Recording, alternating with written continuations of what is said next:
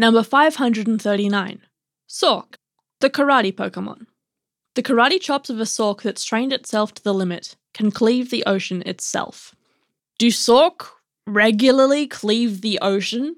Is this a problem? Is this a natural disaster kind of phenomenon that regularly happens?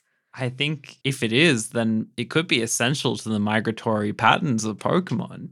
You know, like Yeah, you're right. you've got to wait for the Sawks to start cleaving the ocean before all the land Pokemon can walk from continent to continent. If you get a Um, generation of Sawk that just haven't trained themselves to the limit, it's it's too bad. Your entire species is gonna like have a bad time during that Mm. generation. It's true. Luckily, new programs to, um, you know, breed Sawks with better IVs has made sure that they continue cleaving the ocean effectively. Um, but then you get over cleaving, unfortunately, which is beginning to happen. So it's a, it's a delicate balance.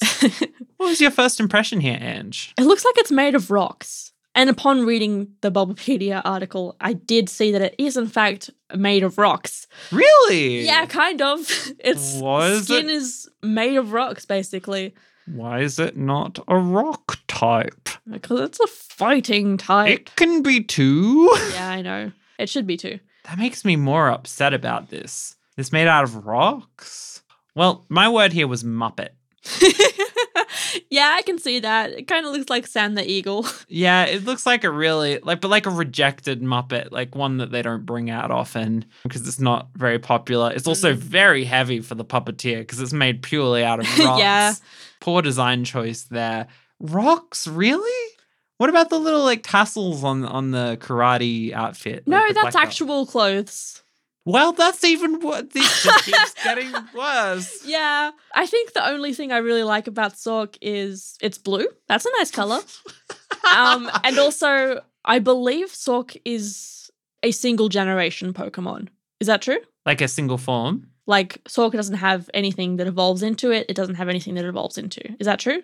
It's true, but But it does have a related Pokemon. Throh.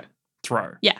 I also like that it's a single generation Pokemon. So Sawk, from the moment they are hatched, focus on training and getting the ultimate punch and nothing else. They don't evolve, they don't do anything else except tighten their clothing, which uh, empowers them, and punch rocks.